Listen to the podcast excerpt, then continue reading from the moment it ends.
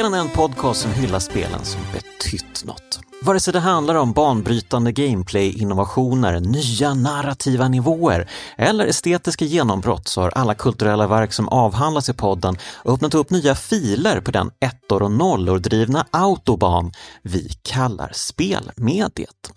Jag heter Jonas Högberg och idag välkomnar jag Martin Jonasson till podden. Hej Martin! Hej! Hur är läget med dig? Det är bra. Jag har eh, varit ute i den stora världen och ätit lunch och sånt och kunnat komma hem och krypit ner i källaren framför mikrofonen. Okej, okay, är det så? Härligt. Eh, men vad kul, då ska vi verkligen grotta ner oss och det är ju passande med tanke på vilket spel vi ska prata om sen också. Ja, precis. Eh, men jättekul att du ville vara med och om du som lyssnar då inte hajar till av namnet Martin Jonasson kan det vara värt att nämna att Martin även är känd som Grapefrukt. En enmansutvecklarstudio som bland annat ligger bakom feta spel som Rymdkapsel, Hold Down, Twofold Inc och nu senast då Subpar Pool. Det stämmer. Och jag har ju precis, jag har ju precis börjat spela en massa Subpar Pool här och jag tycker det är jättecharmigt. Um, du får gärna berätta lite om det spelet för att uh, jag, jag, hoppas, jag förstår väl att du um, um, hoppas på en lika stor succé som Rymdkapsel var en gång i tiden. Ja, det hade ju varit uh... Det hade varit roligt. man får, man får, ja, jag vet inte, det är så här, jag, jag brukar försöka inte oroa mig för mycket hur det ska gå och vad andra ska tycka. Åtminstone inledningsvis när man gör ett spel så är det så här. Det är så mycket och så oerhört stort och, och ta ställning till allt det där så det är enklast att bara inte tänka på det och bara börja peta i något litet hörn och så så. Mm. Helt plötsligt blir det ett spel och sen kanske man kan börja tänka någonstans lite i mitten där på vad, vad skulle någon annan tycka om det här spelet och sådär. Um. Mm. Men, men kan du berätta lite om Subpar Pool? Alltså du, du har väl liksom kombinerat två olika typer av, ska man kalla det sporter? Eller? Ja, det visar ju sig att biljard och golf är ju nästan samma sport. Ja, ja, ja. Och det, var, det. det visste nu... inte jag heller när jag började med det här. Eh, det var inte riktigt meningen. det skulle bli någonting alldeles annat från början.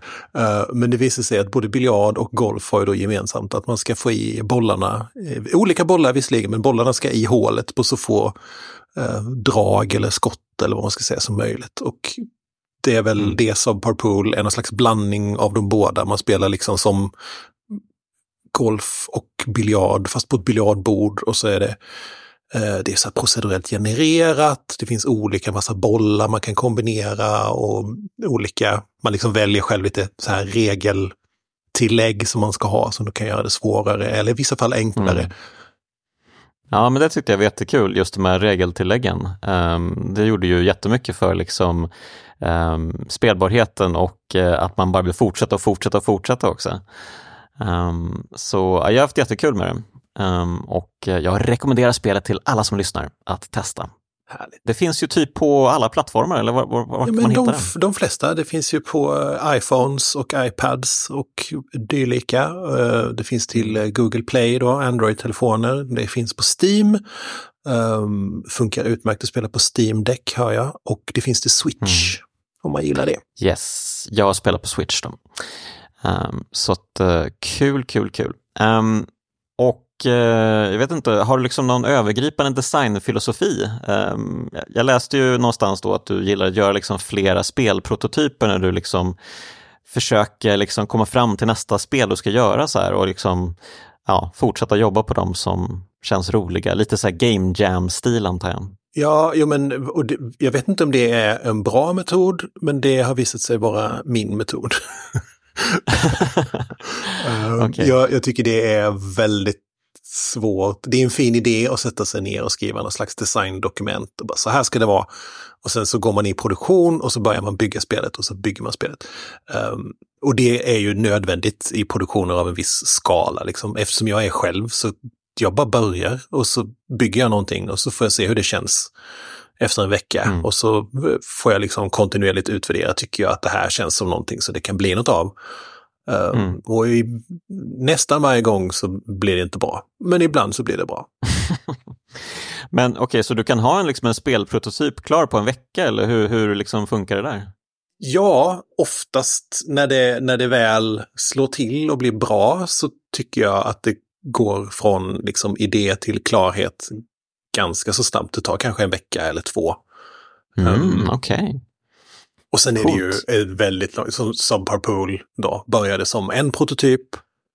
Det är ganska så exakt tre års utvecklingstid på det spelet. Um, mm. och visserligen okay. med lite så här um, haft semestrar och så, men liksom ka tre kalenderår från början till slut. Liksom. Um, och det har ju varit mm. två eller tre andra prototyper under tiden, de här tre åren. Först skulle det vara, skulle man göra någonting annat och så, så blev det lite mer golfinfluerat och så, så landade det till slut i det här. Gör du liksom i princip allt själv eller tar du liksom in eh, andra personer som jobbar på typ musik och dylikt? Liksom? Precis, jag har en ljuddesigner som heter Niklas Ström som jag har jobbat med ända sedan Rymdkapseln. Rymdkapseln fyller tio år mm. i år så det, wow, det. Tänk ja. vad tiden går, shit. Ehm, jag såg någon YouTube-kommentar på trailern som var så, åh jag kommer ihåg när min pappa spelade det här när jag var liten. Och Nej! Så, åh, åh, jösses. Det vill man inte höra. Um, ja, och det är, det är ju tio, tio år är ju lång tid. Um, mm.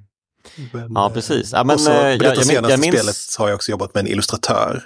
Um, som är lite nytt för mig, så jag har inte gjort, alltså mycket av grafiken har jag fortfarande ah. jag gjort och den passerar ju genom mig, men det är liksom illustrationer mm.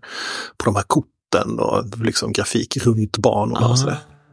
Okej, okay, ja, mm, kul. Ja men som sagt, jag hoppas att uh, det blir en stor succé för att jag har haft jättekul med det och uh, du verkar ju vara en väldigt skön snubbe också så att uh, all cred till alla sköna snubbar i spelsverige. Um, och Alltså jag var ju inne på ditt CV här och snabbt och kikade på allt du gjort och sådär och jag kände att jag både vill och inte vill veta vad organisationen Karlshamns sexmästeri handlar om. Ja, kan du, kan du förklara ju, det här? Sexmästeri har man ju, det är ju så här studentikosa fasoner. och en sex är ju då ett annat ord för en fest. Så att alla, typ alla mm. teknologihögskolor har ett sexmästeri. Okay, okej. Okay. Det är precis mm. lusfullt av dem hela Lund och Karlshamn, Karlskrona, mm. Ronneby, ja alla de här ställena. Så det är ja, du, inte riktigt du... så spännande som det låter. Vi drack öl kan man väl sammanfatta det med. Ni drack öl, okej. Okay. Men eh, det känns som att det händer mycket i Skåne just eh, med eh, spelutvecklar, liksom, skolor och organisationer och eh, många liksom, spelföretag som knoppar upp. Liksom.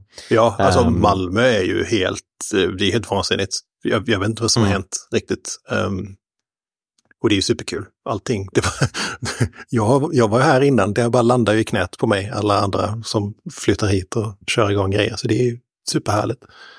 Ja, ja.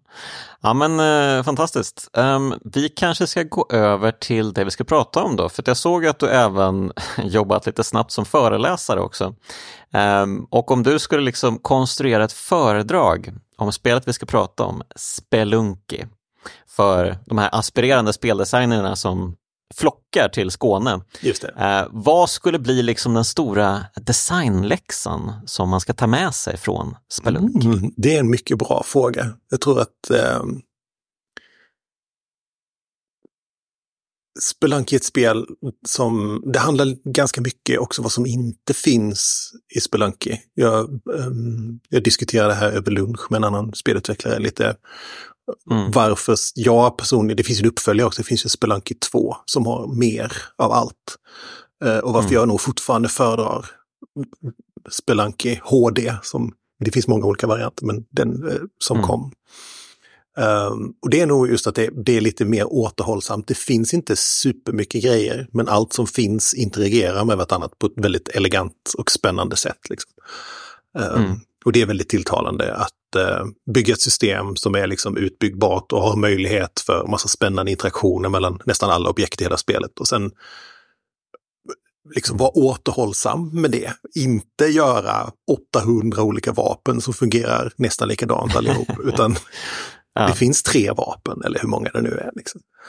Uh, det tycker jag är väldigt spännande. Och inte 200 olika karaktärer att välja mellan heller kanske och dylikt. Nej, precis. Um, det är samma eh, grundförutsättningar varje gång. Men, uh, ja, men vi kanske ska börja där då, att Spelanki släpptes ursprungligen som freeware um, till PC 2008. Men jag tror att de flesta har nog spelat den här HD-remaken då som släpptes till Xbox Live Arcade 2012 och eh, den tog ju verkligen världen med storm. Det blev ju liksom ett av de stora indiespelen. Um, alltså vad var du första gången du lirade Spelunky och uh, vad kände du då? Kände du att du liksom lika gärna kunde ge upp drömmen om att bli speldesigner? Liksom att, uh, det var ju så många som kallade Spelunky för ett perfekt spel. Nej, för jag, uh, jag spelade Spelunky, som jag kallar för Spelunky Classic, då, den här PC-versionen, ursprungliga versionen som gjorde Game Maker. Um, mm. Som um, Derek, då, utvecklaren, han släppte den på Tigsource, ett forum, uh, en slags tidig utvecklingsversion. Jag spelade den då, inte precis i början, men uh, mot slutet, så här 2010, 2011 kanske. Um, mm. Och uh, tyckte väl att det var helt okej, okay. det var alldeles för svårt bara, så sket jag i det. Och sen kom uh, Spelunky HD till Xbox Live Arcade och tänkte jag nu, nu kör vi igen, så vi ger det här ett ärligt försök och tyckte inte om det så mycket då heller. Eh, så det var mm. först när de släppte PC-versionen, typ ett år senare, så 2013. Mm. Um, då var det lite streamers och så som körde, för det, var, det nya då var ju det här med, um, uh, vad heter det, så, en daily run liksom. Ja. Att man får mm. en chans att och, och köra en runda en dag, som är standard nu för tiden. Men det var liksom nytt, det var en ny grej då. Uh, mm. Då hade de lite streamers som körde det i samband med det. Och det var liksom först då jag insåg storheten i det här spelet. Um, mm. Och också fick lite hjälp tror jag. Så, så här spelar man Spelanki. Um, kunde titta på någon annan som spelade och bara så okej, okay, så här gör man. Um, och sen var jag fast. Ja, nej men jag spelade jättemycket um, Xbox Live Arcade-versionen um, och uh, det var ju ungefär en snarlik upplevelse att uh, man blev ju lite putt på svårighetsgraden till en början. Yeah. men uh, ja, sen är det ju det här gameplayet som finns i spelet, det är ju så beroendeframkallande att det nästan är omöjligt att värja sig från spelet. Um, Alltså, vad gör man? Alltså man, man ska ju liksom ner i gruvorna verkligen som vi pratade om i början där. Uh, man ska ju liksom leta skatter, man ska hitta den stora, stora skatten. Um, och man får lite så här anteckningar från en, uh, ja, men en, en, annan skattletare som redan har gett sig ner i gruvorna och lämnat efter sig en liten dagbok och berättar om att oh, det här är en skum plats. Liksom. Yeah. Uh, om, du, om du skulle liksom dö här, då kommer du tillbaka till ingången, jättekonstigt, och så måste du liksom spela om igen och allt ser annorlunda ut. Um, så det är liksom slumpgenererade banor då som man tar sig ner igenom. Precis, um, och det, det är ju det är också en, liksom en, en, ny kombination då, det här med en roguelike um, mm. och ett plattformsspel. Det var liksom, det var nytt, det var ingen som hade provat det tidigare. Roguelikes då var och är, jag vet inte, eller ja, man skulle kunna argumentera för en, en sann roguelike är fortfarande så här askig grafik, bara tecken liksom på en grid, eh, så här permadeath, alla de här grejerna. Uh, och så mm. ta det receptet som nu är liksom standard, allting är en roguelike. Um, mitt Subapol att... har roguelike element i sig liksom. Um, ja, att... Puritanerna kommer ju alltid påpeka det här att uh, nu för tiden görs, gör alla spel, liksom, uh, alla spelutvecklare gör roguelites och yeah. det, de enda roguelikes som egentligen existerar det är liksom de, de way back egentligen. Där det var svinsvårt, där man inte fick med sig någonting uh, från sina tidigare spelomgångar. För i Spelanke kan man ju faktiskt låsa upp genvägar det, ja, um, det kan man göra, men man kan inte ändra, man, man får liksom inte bättre förutsättningar egentligen. Det är väl kanske det som är en, en stor skillnad också, att man kan ta genvägen i Spelanke, men då kommer du helt plötsligt till mitten av spelet och har inget av sakerna du i normala fall hade haft med dig dit. Um, mm, det så det är inte nödvändigtvis en fördel. Det råkar ju vara väldigt elegant, för då får man chansen till att prova alla de här senare områdena utan att det är så stor press. Liksom. Mm. Um, vilket är väldigt snyggt. Mm. Ja, men det, många är ju inne på det här att eh, som sagt ett perfekt spel, att Derek Yu har tänkt på allt med uh, Spelunky. och det är ju det är väldigt fascinerande att uh, de är så självsäkra här. Men, men det är ju så många som menar det här också och du har ju läst en bok också, har jag förstått det som. Alltså han har ju skrivit en egen bok om Spelunky och eh, sina, ja men sin designfilosofi antar jag, ja. um, och hur han har tänkt när han gjorde spelet. Kan du berätta lite om uh, vad du har lärt dig av Derek Yu? Uh, boken handlar kanske hälften om liksom designfilosofin och kanske hälften om hur det gick till när de gjorde spelet. Um, för mm. det, alltså, det, här är också så, det är så pass länge sedan att liksom indie-spel som vi känner dem idag um, det här med Xbox Live Arcade och få lov att släppa på Xbox Live Arcade var liksom helt enormt. Um, det var liksom länge, länge var man tvungen att ha en publisher, för publishers hade slots på Xbox Live Arcade, så där de fick lov att släppa på Xbox Live Arcade. Um, mm. I denna vevan så kommer Braid, uh, det kommer um, uh, Super Meat Boy och så Spelunky är liksom, de är ett litet mm. gäng där, flera stycken, um, som får lov att släppa på Xbox Live Arcade med Microsoft som utgivare eller publisher. Um, och det handlar liksom lite också om det, bara så här hur det gick till och vem som um, alltihopa är så här. Du vet, ja, det var någon som kände någon och sådär.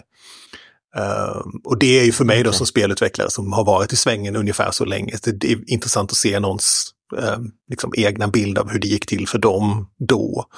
Uh, så, sånt mm. går jag igång på, det tycker jag är väldigt spännande. Mm. Um, men också då designfilosofi. Um, och titta på andra spel som Derek, han är, jag skulle gissa på att vi är ungefär lika gamla, vet, så uppvuxna på slutet av 80-talet, början av 90-talet spelat liksom 8-bitars Nintendo och Super Nintendo och Zelda och Mario och alla de här och liksom man har det med sig. Det, här, det, det finns något inbyggt tänk i de här spelen fungerar liksom. Eh, mm. Men, men eh, det, jag tycker det är intressant för att jag, jag har inte läst boken men jag har tagit till mig lite av innehållet eh, på andra, andra håll. Då. Och vad jag har förstått så pratar han ju lite om hur han har skapat själva slumpgenerationen här. Ehm, den här procedural um, uh, bandesignen helt enkelt. Um, och att det är, alltså det är väldigt uttänkt allting um, kring slumpgenerationen. Att den här liksom, um, han har gjort uh, de här vägarna fram från liksom Um, ingången till banan och utgången till banan. Där liksom allting är liksom uppmappat på ett uh, väldigt smart sätt. Kan du, kan du förklara lite om det? Ja, eller det är kanske är bäst att förklara att Spelunky då är uh, man börjar liksom, man ser spelet från sidan och så börjar mm. man någonstans längst upp i en, en liten nivå och så ska man jobba sig ner uh, tre eller fyra våningar ner till botten och där finns det en utgång. Så ska man göra så genom ett, ett visst antal världar tills man kommer till slutet. Liksom. Och på vägen så möter man på massa hinder och sådär. Och sättet de här banorna genereras på då är att det är ju inte de är ju slumpgenererade, men man vill ju också då, i och med att det är ett plattformsspel, så ställer det lite krav på att man ska kunna ta sig fram genom banan. Uh, man kan inte flyga, man kan inte, eller det kan man om man hittar speciella items, men man behöver liksom kunna ta sig igenom banan. Men den behöver också vara olika varje gång. Det är det som är hela premissen för spelet. Mm. Så sättet det genereras på är att varje värld är jag tror fyra gånger fyra större segment som i sin tur består av en massa mindre tiles. Jag vet inte om de är fem gånger fyra eller något sånt där.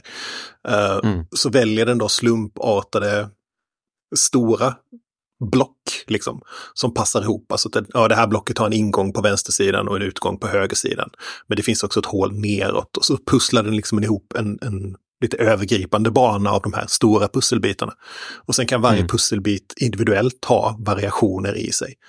Uh, och så håller algoritmen då koll på, okej, okay, då, då, blir det som en, som en väg som genereras från övre delen av banan ner um, till botten. Och så om det händer då vissa specifika um, saker, att ibland kanske en ruta inte kommer med, då vet algoritmen det, där kan vi placera lite skatter eller det kanske blir en, en väldigt plötsligt går algoritmen neråt i två steg. Det blir ett snake pit um, med, som fylls med ormar. Det är en speciell liten ja. feature som finns på vissa banor och, uh, och sådär. Och det är väldigt uh, ett problem man kan ha när man håller på med slumpgenerering och liksom um, ja, procedurell generering. För att egentligen så vill man, man vill ju inte att det ska vara slumpat.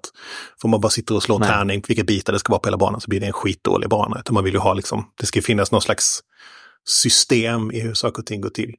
Uh, och det finns något mm. som kallas för the oatmeal problem. Uh, som är att om man är då käkar gröt till frukost varje dag. Rent tekniskt är ju din gröt olika som du äter varje dag. Dina havregryn kanske är odlade på en helt annan plats. Du har, de har vuxit mm. upp på en helt annan årstid.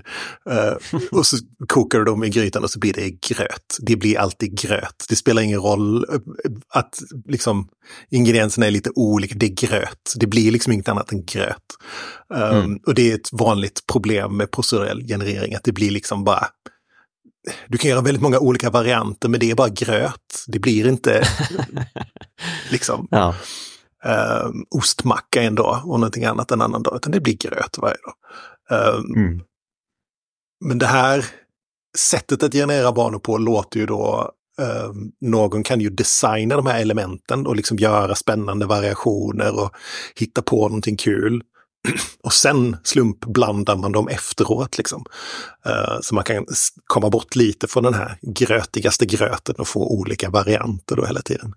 Eh, och det är mycket elegant och mycket smart. Och också lätt att resonera kring som speldesigner eller bara som åskådare, att jag förstår hur det här fungerar.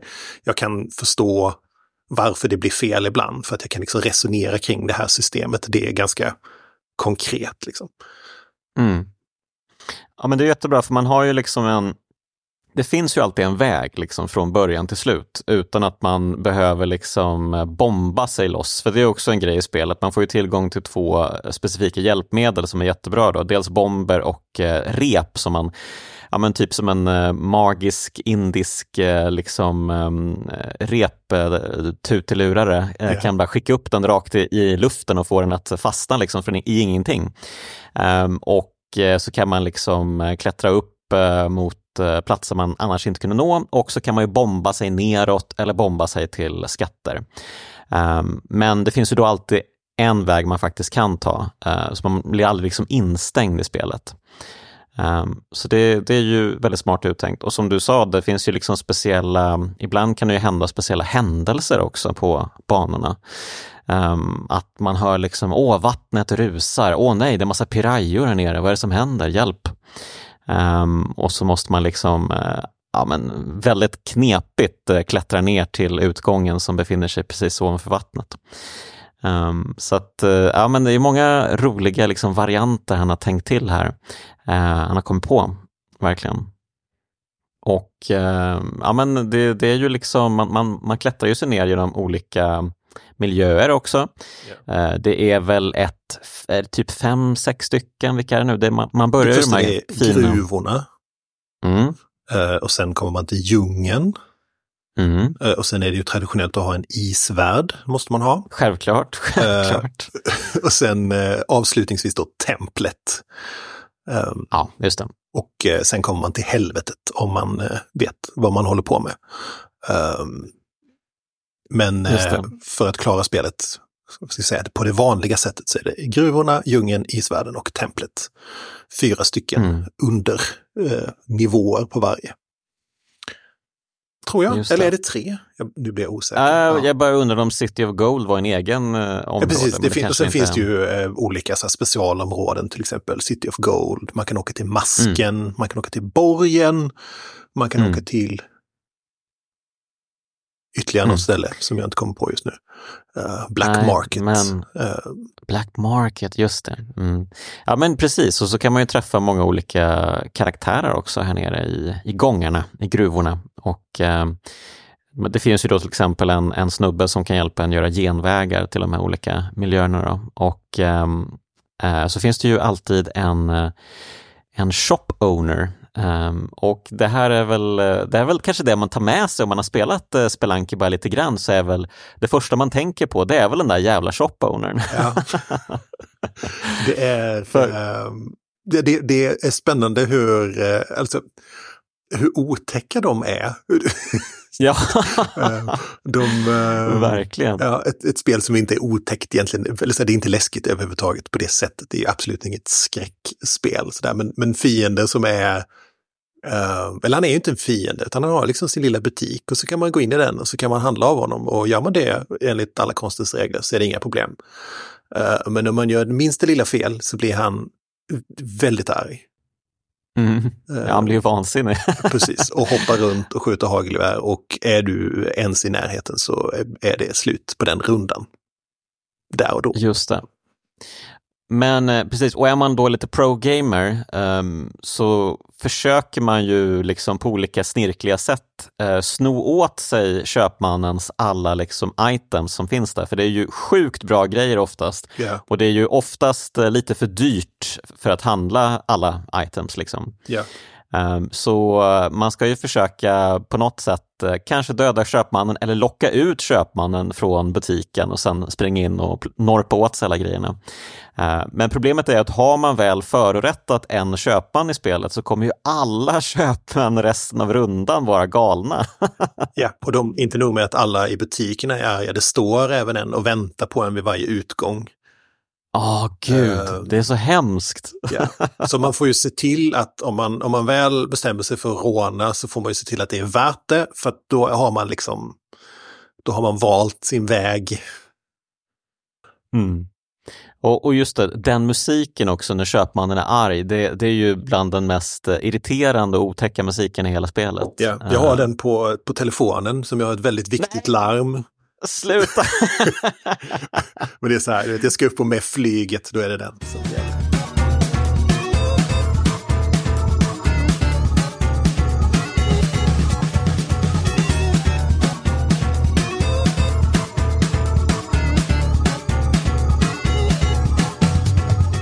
Det är bara i speciella ja. tillfällen. Okej, okay, vad skönt. Jag tänkte herregud, vaknar du till det där nej, varje nej, morgon? Nej, nej, det hade ju kostat månader på mitt liv att ha den varje morgon, herregud. Ja, verkligen. Ja, men jag, kan ju, jag kan köpa att du har den för liksom, när du verkligen måste liksom, komma upp i tid till saker och ja. ting. absolut. Um, mm. Men eh, och sen är det proppfullt då med eh, all, alla möjliga typer av fiender, liksom ormar, spindlar, fladdermöss, uh, getis, köttätande plantor. Eh, så det är ju proppfullt av skojiga olika typer av finer som man måste lära sig hur man ska hantera på olika sätt. Eh, och så måste man ju självklart hantera omgivningen också, miljöerna. Ehm, det finns ju till exempel, man, man glider ju på isen och eh, så finns det ju sådana här märkliga, liksom, nästan totempålar med så taggar som sticker ut som man ändå måste liksom klättra på och försöka tajma att inte bli liksom spikad av taggarna. Um, så det finns ju massa sådana liksom fällor inbyggda i spelet. Det är liksom proppfullt. Alltså det, man, man kommer ju kanske man, man, kan ju dö redan på första skärmen i det här spelet utan problem. Ja, gud ja. Det, och det är ju, um, man har fyra liv och blir man träffad av nästan allting gör två skada. Vissa saker mm. gör en skada och en del andra saker gör lite mer skada. Och vissa, alltså så taggar och sånt, det är liksom instakill, då dör man på en gång. Eh, mm. Uh, så att man är ju nästan död hela tiden. Det är väldigt sällan, det, det, är väldigt sällan man är, har så mycket liv att man inte behöver bry sig. Man behöver alltid mm. bry sig. Uh, och det är också så här ett, ett, spel där man väldigt lätt, inte nog med att du blir träffad, du blir träffad och studsar ner två våningar in i en annan fiende som boxar iväg dig i någon grej som uh. sprängs. Och så så det är väldigt lätt att bli så flipperspelad till döds. Uh, mm. Så man måste vara på hugget hela tiden.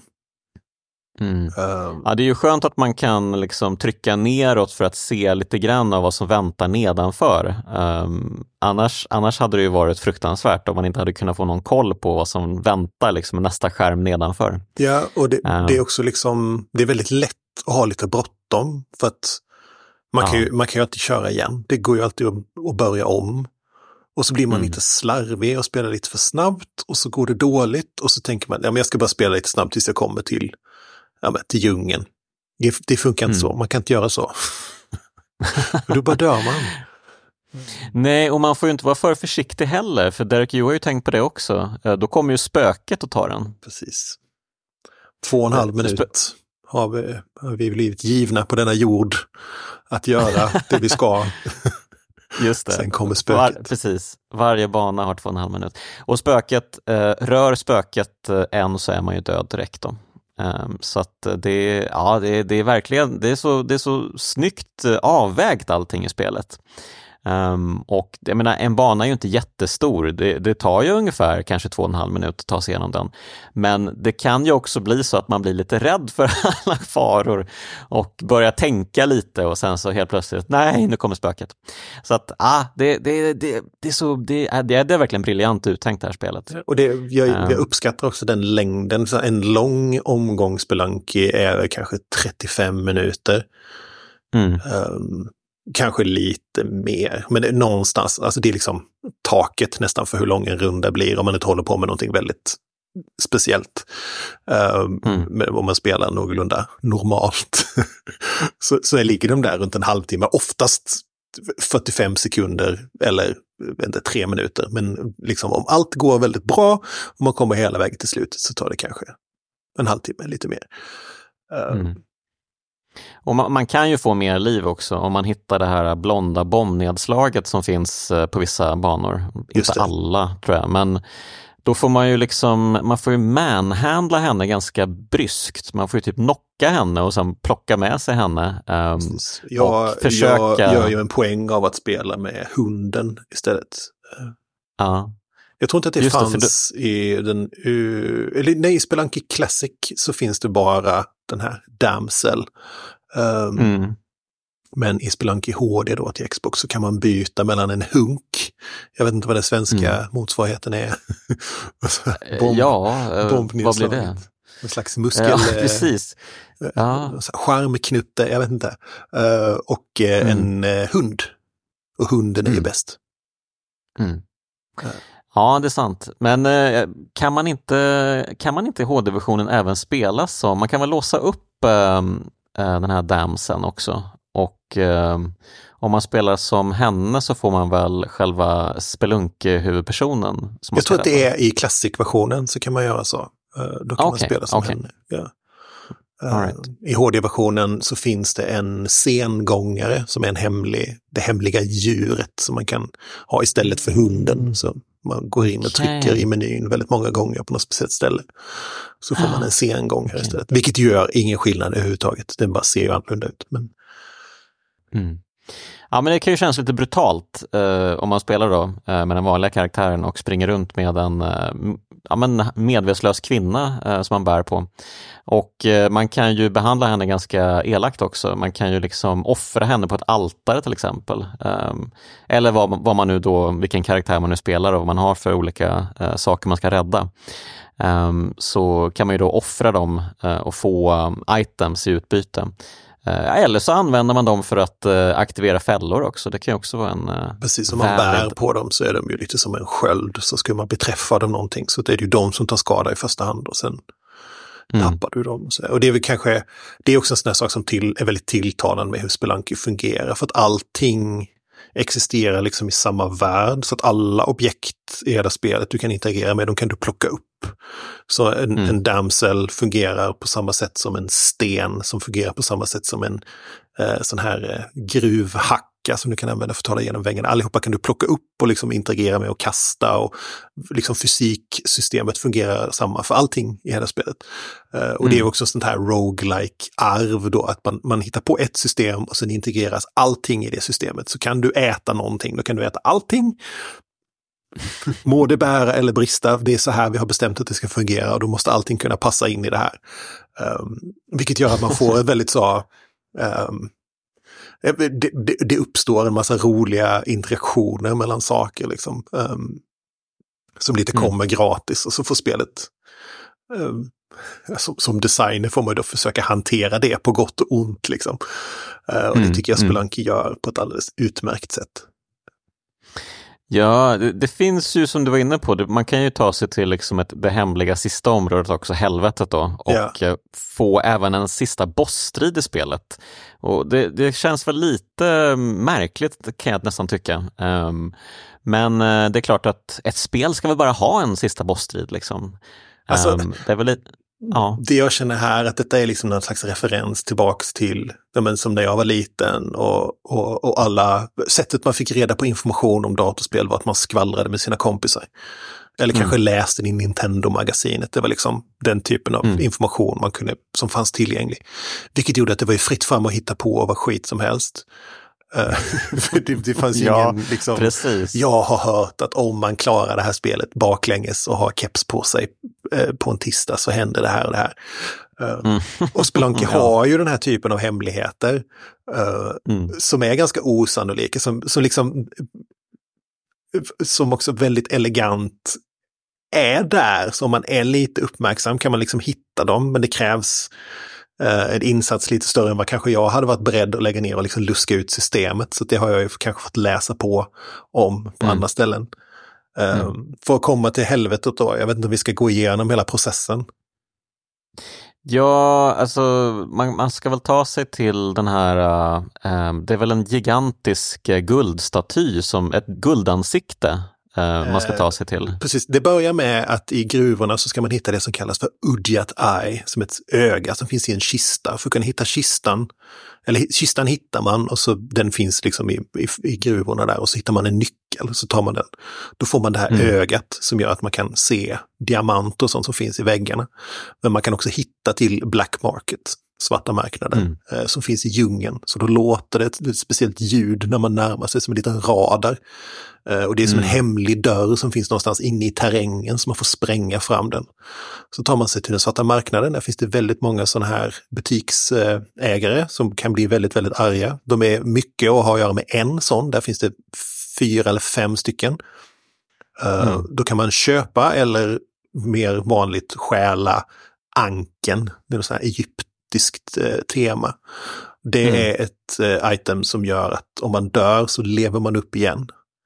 Uh, så tar man det med sig till isvärlden, eller man, man, har det med sig, man har inte så mycket att välja på. Uh, och där finns mm. det ett sånt här uh, påskhuvud, sånt här moai-huvud. Uh, så mm. dör man på den världen, då återskapas man inuti huvudet. Får en, en headjet, en sån här egyptisk farao-krona. Mm den gör att uh, man får lov att komma in i City of Gold. Uh, men man behöver också mm. ha en uh, sån här stav som man får ta från Anubis. Han finns i templet, så måste man döda Anubis, en stor farlig fiende. Tar man hans stav och så kan man låsa upp dörren till City of Gold. Kommer man till City of Gold, där hämtar man Book of the Dead. um, som ger en tillgång till dörren till helvetet. Sen kommer man till mm. Olmec, den här stora guldbossen som är den sista bossen i spelet. Um, ska man inte, och sättet man be, besegrar den är att um, han är på ett golv så här och eh, all terräng går ju då att förstöra. Och så slår han en, i marken. Det är ju en, det är en sån här Bowser-strid från Super Mario Bros 3. Ja, det kanske det är. Jag minns inte Super Mario Bros 3-slutet. Jag har ja, men du vet, Bowser dunkar ju ner i liksom eh, hela liksom, terrängen man står på för att sen dunka ner i lavan där. Just det, exakt samma koncept här. Uh, ah, men tricket ah. är att man ska åka med det här huvudet ner och längst ner precis ovanför lavan finns det en dörr som man kan gå in i genom att stå på huvudet på Olmec medan han sjunker ner i lavan. Då kommer man till helvetet. Då är det fyra världar till. Eller fyra mm. nivåer till. Uh, mm. Där det är musiken är på full gas, alla fiender är livsfarliga, eh, allting är skitläskigt. Eh, och eh, till slut kommer man till den, den riktiga sista bossen, eller den hemliga sista bossen som heter Yama.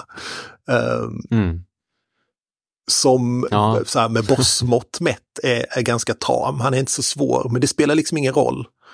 Uh, för mm. att, alltså jag, har varit, jag har aldrig varit så nervös av att spela ett dataspel som första gången jag kom till helvetet. Eller andra gången, eller tredje gången, eller fjärde gången. Det, det släpper inte liksom. Det är... Jag skakar.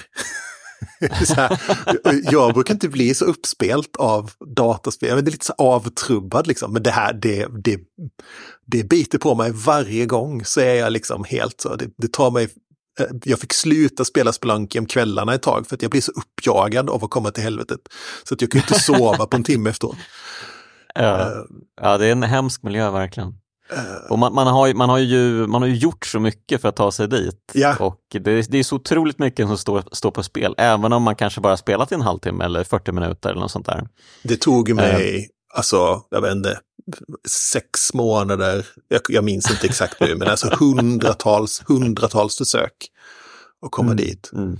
Uh, och jag tycker ja, det är väldigt jo, roligt att fråga alla. Men, du har också spelat Spelunky en massa, då har du också klarat helvetet? Jag har inte klarat helvetet. Jag har kommit till helvetet. Ja. Uh, men jag kände väl, det var väl någonstans där som jag kände att jag, jag borde göra någonting annat med mitt liv. För jag hade också spelat extremt mycket. Um, och också liksom uh, betat av alla de där hjälpguiderna. Okej, okay, det är så här jag ska göra för att ta mig ja. till helvetet. För alltså, vem, vem, vem kommer på allt det där liksom själv? Det är ju helt omöjligt. Uh, att man ska göra allt det där och i de, de liksom stegen. Uh, men, men, ja, nej, men jag kom väl till, kanske till an, första eller andra världen i helvetet och uh, dog där och kände bara, ska jag göra allt det här igen och sen igen och sen igen säkert för att ja. ta mig vidare ner? Nej, jag, jag, måste spela någonting annat bara nu. men det är, det är väldigt roligt att fråga folk som spelat mycket Spelanki om när de klarade helvetet för första gången. För att alla minns ju det, för det är så stor, en stor händelse i folks liv liksom. Mm, mm. Jag jag minns inte exakt när det var, men så, säg, ja men, det kom till Playstation Vita. Spelunky. Mm. Och jag skulle ut och flyga, jag skulle iväg på en konferens tillsammans med en vän. Um, så jag hade ju då givetvis installerat Spelunky på min vita. Perfekt, kan jag spela på flyget. Asbra. Uh, så började jag spela vid gaten. Vi skulle flyga till Amsterdam, alltså ingen så här jättelångt flyg. Uh, jag började spela min första runda Spelunky någonsin på Playstation Vitan. Uh, mm kommer till helvetet och klarar helvetet på flyget. Jag sitter liksom själv. Också så, oh. jag skakar och det är så här, gud, jag hoppas inte att vi typ ska landa eller så skit, så jag måste stänga av för jag kommer aldrig kunna återuppta den här rundan, jag måste spela igenom liksom.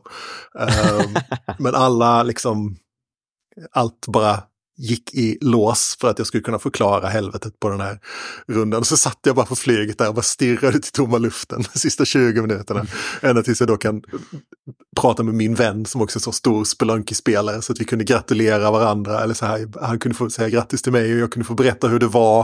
Uh, det, var en, det var en stor dag i mitt liv där jag fick klara helvetet första gången. Det var Okej, men då hade du spelat många omgångar tidigare då du dött i helvetet eller? Uh, ja, inte så himla. Jag hade kanske kommit till helvetet tre eller fyra gånger förut. Inte så många ja. gånger. Uh, men, men det är det, när man väl har kommit dit så är, ju, då är man ju nästan framme. Det är inte så mycket kvar mm. liksom. Um, mm. Ja. Uh, ja, men vad kul att du gjorde det på flygplan. Men det, det, är väl också det där att när man byter miljö lite grann så, så kan man helt plötsligt bara, man, man det är liksom um, det här att det kan ju ibland låsa sig lite när man gjort samma sak om och om igen. Liksom. Och sen helt plötsligt ett miljöombyte kan ju förändra allt. Liksom. Ja. Det, och det, jag, inte liksom... de första, de, generellt så tycker jag att jag spelade lite inför det här, jag har inte spelat på säkert ett år. Um, och kom ja, men, god väg till helvetet första rundan. Sen gick det ju aldrig lika bra sen efter det. Men det är någonting med att bara mm. ta paus och så komma tillbaka. Så bara, ja, men det... Uh, och så tar man väl ja. det lite mer på allvar också är första rundan. Det man kan inte hålla på jag ska bara, det går nog bra. Liksom. Utan man får, mm. uh, man får vara försiktig och göra det ordentligt. Liksom, så, så går det bra. Ja. Ja, men eh, jag tycker ju att det här spelet, eh, det har ju, som vi varit inne lite grann på, det har ju så himla bra um, atmosfär spelet. Um, det, det, är ju dels eh, det är ju gulligt, det är ganska gullig grafik, eh, men det är framförallt ljuden och musiken jag tänker på. Jag tänker på spelet. Yeah. Den här fantastiska första melodin när man kommer ner i gruvorna, den här liksom saxofonen som spelar. Jag älskar den. Yeah. Den är liksom lite så här barnprogramslurig från 80-talet typ. Jag, liksom, jag känner igen det här från så många liksom ja, men typ östeuropeiska barnprogram jag sett eller något sånt där. Det är mycket, det är mycket liksom barndom över det. Det känns, eh, ja, det känns helt perfekt verkligen. Man, man får sån jävla känsla för spelet direkt. Och sen är det så många roliga ljud också. Det här liksom märkliga yeah. Jag kan inte riktigt, eh, det är något visslande ljud som man, man hör liksom i bakgrunden ibland. Bara, va? Va? Vadå? Va? Ja. Mm. Ja, det är så mycket. Han har liksom verkligen hittat helt rätt med nästan allt och jag är nästan benägen att hålla med alla som menar att det liksom är ett perfekt spel. För det är verkligen ett perfekt spel på så många olika plan också. Nej, och det enda, det enda som jag skulle kunna kritisera med det är att det är jävligt svårt. Det är väldigt, liksom, och det är också det som ger det dess styrka. Att mm. man måste anstränga sig och eh, lära sig hur man spelar Spelanki. Man kan inte bara susa igenom Spelunky på två timmar och sen tycka att man har upplevt det. Det funkar inte så. Det, då får man inte ut det man hade velat ha. Um, och det är ju en, uh, en klassisk debatt vid det här laget, så här svårighetsgrad och så här, hela Dark Souls-debatten. Uh, mm. mm. Så borde det finnas, borde det vara lättare, det vore mer tillgängligt. Och, jag, alltså jag vet inte, men, men det är liksom om Mount Everest hade funnits en trappa upp så hade det inte varit samma grej. Hela grejen är ju att det är svårt att komma dit. Mm. Um, och sen utesluter det ju en grupp människor som bara in, liksom av olika anledningar inte kan göra det. Man, jag känner mig, jag ska inte säga utesluta, men jag känner att jag har inte den tiden att lägga längre um, med barn och hus och gud vet vad på Spelunky 2 till exempel. Uh, jag har inte och då får inte jag vara med. får jag inte uppleva vad som är så fantastiskt med Spelunky 2. Eh, om det nu är så fantastiskt, men, men eh, jag har liksom inte den tiden att lägga ner på att uppleva det spelet på liksom, rätt sätt. Ah. Man ska säga. Um, jag förstår. Men du har spelat Spelunky 2? Ja, jag har spelat Spelunky 2 ganska mycket också, men jag har också lite gjort en poäng av att jag inte skulle läsa på någonting om hur man gör eller vad som är vad. Eller så, ah. Jag ville liksom upptäcka det själv. Mm. Um, och sen trillade jag av det lite och eh, jag, inte, jag, jag hyser väl fortfarande någon dröm om att luska ut hela spelet själv och klara allt och sådär. Men mm. eh, det verkar inte hända. Jag har inte spelat nu på flera år. Så. Um, okay. Men det är ju... Ja, nej, jag... Jag vet inte, det, det, det, finns någon slags spännande uh, grej med liksom när ett spel kommer in i ens liv. Om man är liksom så, jag råkade vara tillgänglig för den här typen av upplevelse just då. Liksom. Mm, um, mm. Och det har ju inte med Spelunky att göra överhuvudtaget. Det råkar ju bara vara rätt spel vid rätt tid. Um, um, mm. Vissa som är helt besatta av så Final Fantasy och sånt, för att det spelade man när man var, jag vet inte, 13, 14 eller liksom yngre och hade tiden att lägga på den typen av spel. Jag gjorde aldrig det, så jag har inte jag har liksom, jag saknar den fascinationen för den världen. Eh, mm, mm. Och så är det ju med, med allting egentligen. Just det. Ja, om du hade hittat till eh, de här urgamla roguelikesen så hade du kanske fastnat för dem istället.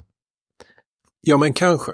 Um, de, Vem vet? Jag, det känns som de lider av uh, uh, att det, det är väldigt, väldigt svårt. Och det finns liksom ingen, uh, ingen hänsyn till spelaren nästan, utan det är mer så vi har byggt ett ballt system som man kan interagera med. Och det är ju kul att du vill vara här, men det skiter vi i.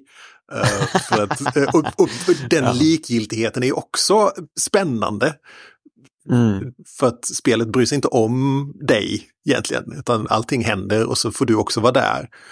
Uh, men det är så här, alltså gamla så typ Rogue och typ, även de som är lite nya, så Angband och vad de heter, NetHack och alla de där, mm. det är ju fruktansvärt svårt ja. och det tar fruktansvärt lång tid. Och det är närmast omöjligt att klara. Men det, också, det kanske inte ens handlar om att man ska klara spelet, det handlar liksom om resan och vad som händer mm. på vägen. Även så här typ Dwarf Fortress. Um, Just det. Mm. Som liksom är någon slags berättelsemaskin. Det bara händer helt osannolika, fantastiska saker. Eh, jag kan, jag kan varmt rekommendera att läsa patch notes för Dwarf Fortress. Um, för att buggarna de har är ju helt vansinniga. Um, Jaha, okej. Okay. Ja, jag har aldrig spelat det tyvärr. Uh, men kom det inte en, liksom en ny version jo, alltså med uh, grafik häromåret? Precis, på Steam.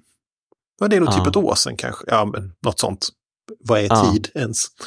Um, men Dwarf Fortress är då också ett extremt simulerat spel med väldigt minimal grafik. Nu finns det ju då en lite nyare Steam-version som har liksom i alla fall, alltså, det är väl, vad ska man säga, det är väldigt så mm, abstrakt grafik. Uh, men de har ju buggar i stil med att katten går genom puben och i puben finns det öl på golvet och katterna slickar sig på tassarna och blir fulla. Men så är det någon slags typ av bugg med hur alkohol hanteras för katter, för de blir inte nyktrare över tid, för att det var ingen som hade tänkt på det.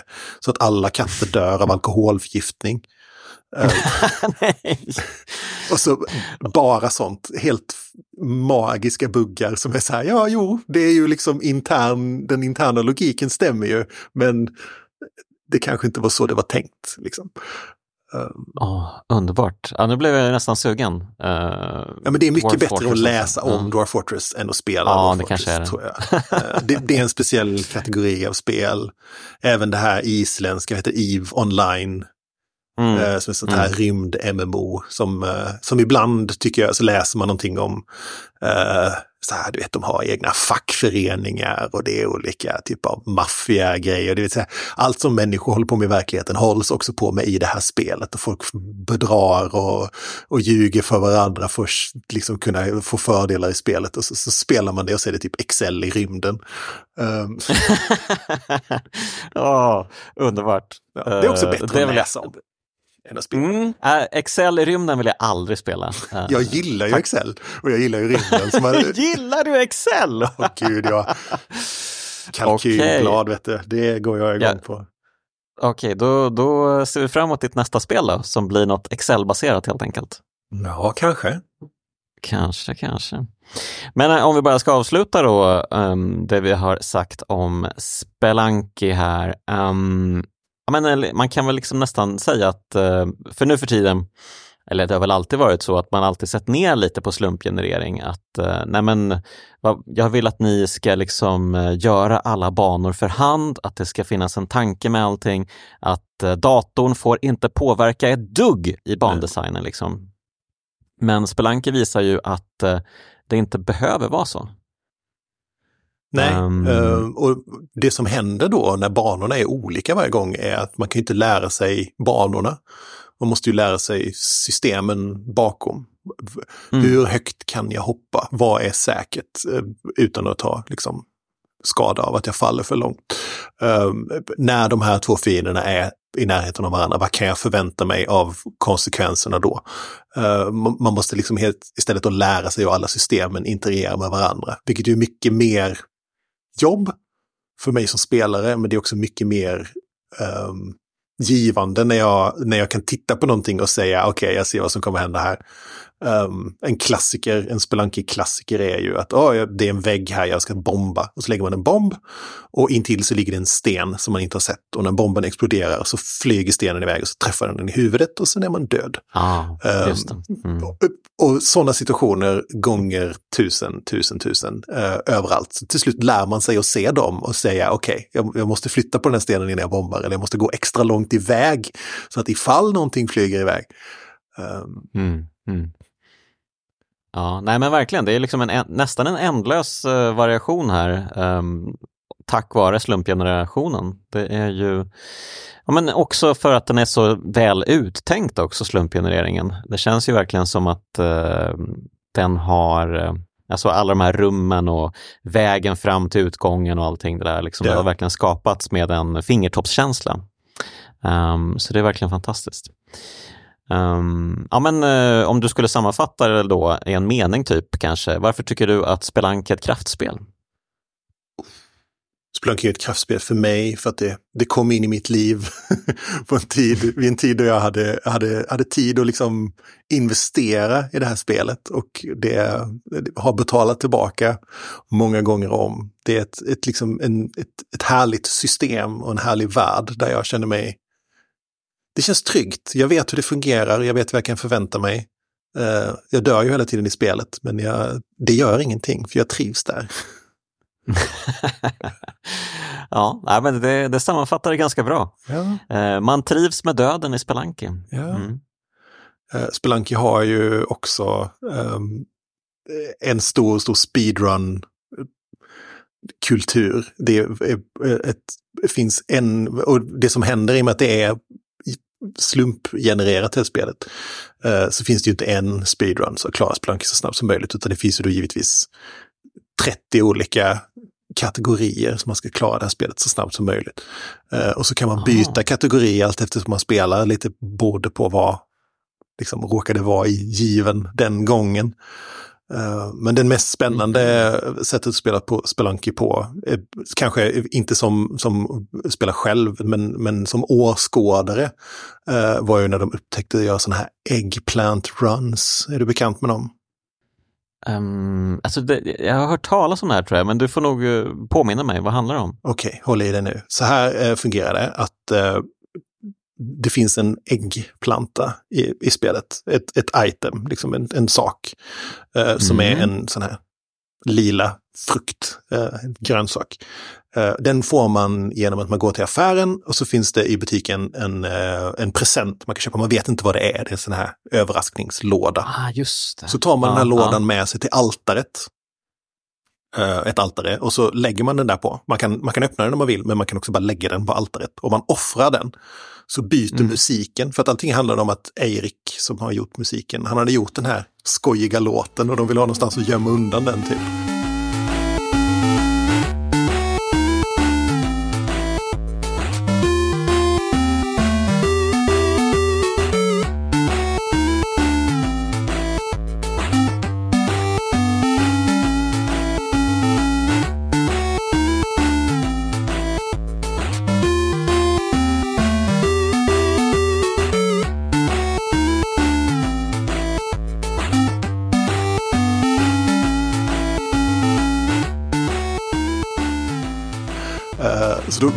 Kom de på detta.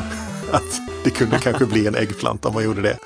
Uh, och så, så lite som en så här, ja men den, den måste ju vara bra till något. Så att då um, la Derek in så här, i sista sekund lite sådär i förbifarten att om man kastar äggplantan på sista, sista bossen då, Yama, efter helvetet, så förvandlas han också till en äggplanta. Så blir det som en liten specialgrej. Det är allt som händer, det är liksom hela grejen.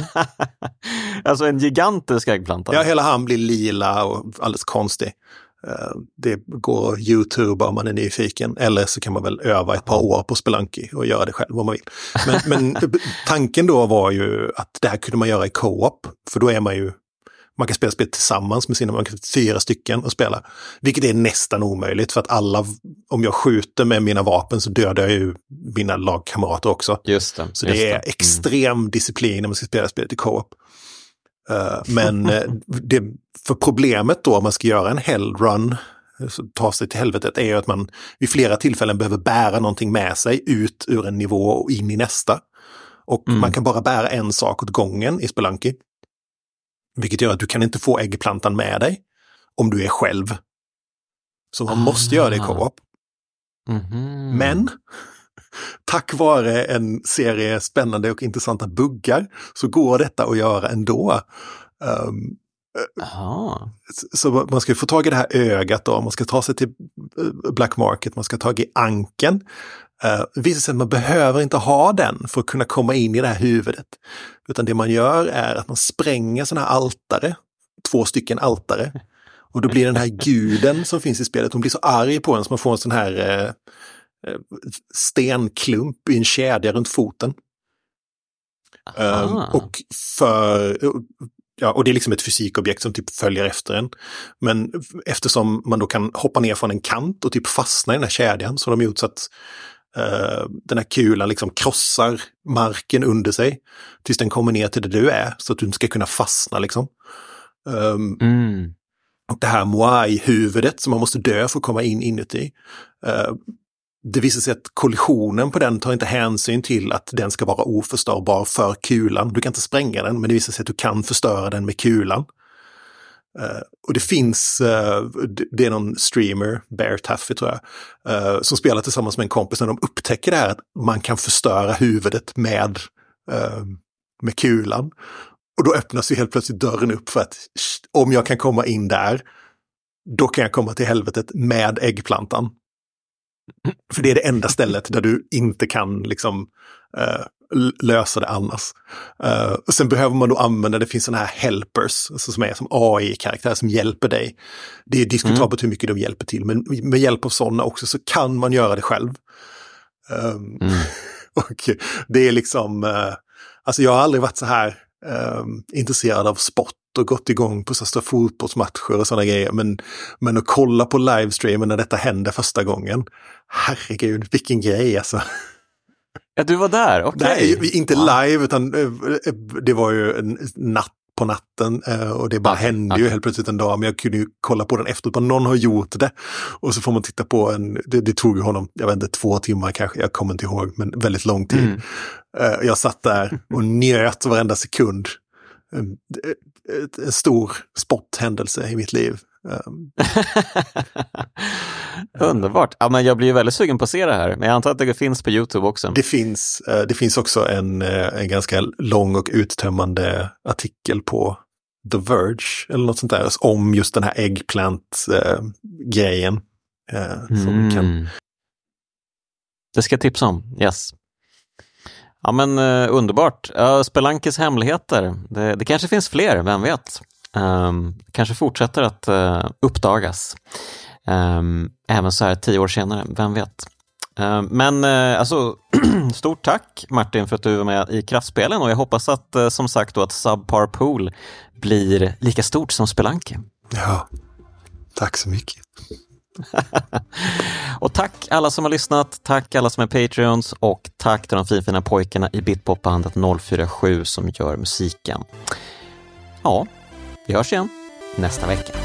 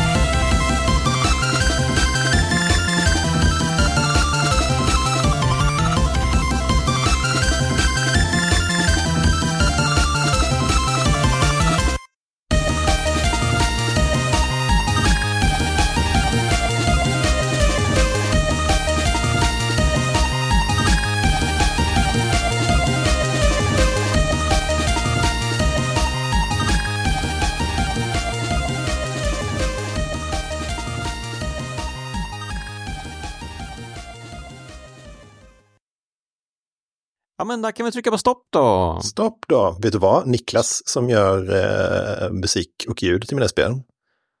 Han var med i 047 förut.